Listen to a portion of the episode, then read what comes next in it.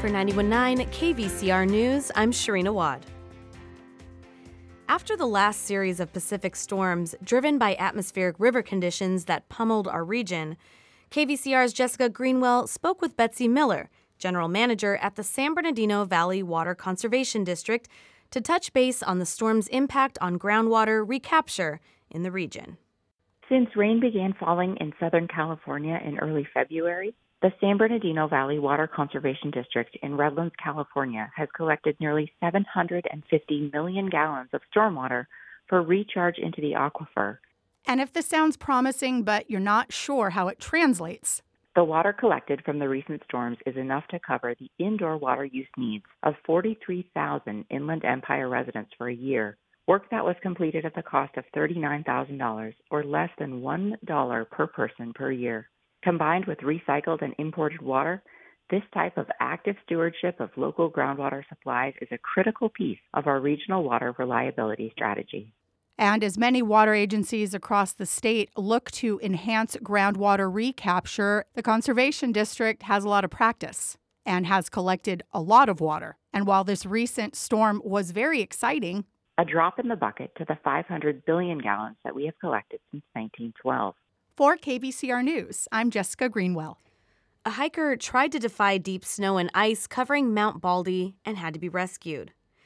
Luis Diaz, 46 of North Hills, had set out Sunday for the summit, but strayed off the trail at Mount Baldy Bowl.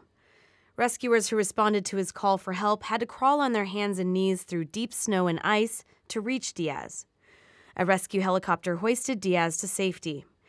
The incident followed the death a week earlier of a young El Monte woman who had been hiking alone near San Antonio Falls. Her body wasn't found for several days. Does this sound like President Biden to you? What a bunch of malarkey. We know the value of voting Democratic when our votes count. It's important that you save your vote for the November election. Well, it's actually an AI generated robocall that tried to tell people not to vote in last month's New Hampshire primary. That's why Santa Cruz Assemblymember Gail Pellerin is proposing a bill to ban election related deepfakes from running in certain time windows before and after Election Day. Pellerin's proposal is one of five AI regulation bills getting introduced in the California legislature this week, according to our partner CalMatters. This after a recent UC Berkeley poll found 7 out of 10 registered voters in California want lawmakers to protect the public from technology in the upcoming election. It turns out there are actually a lot of sharp elbows in the plush toy business. Build a Bear and Squishmallows maker Kelly Toys are now facing off in federal court.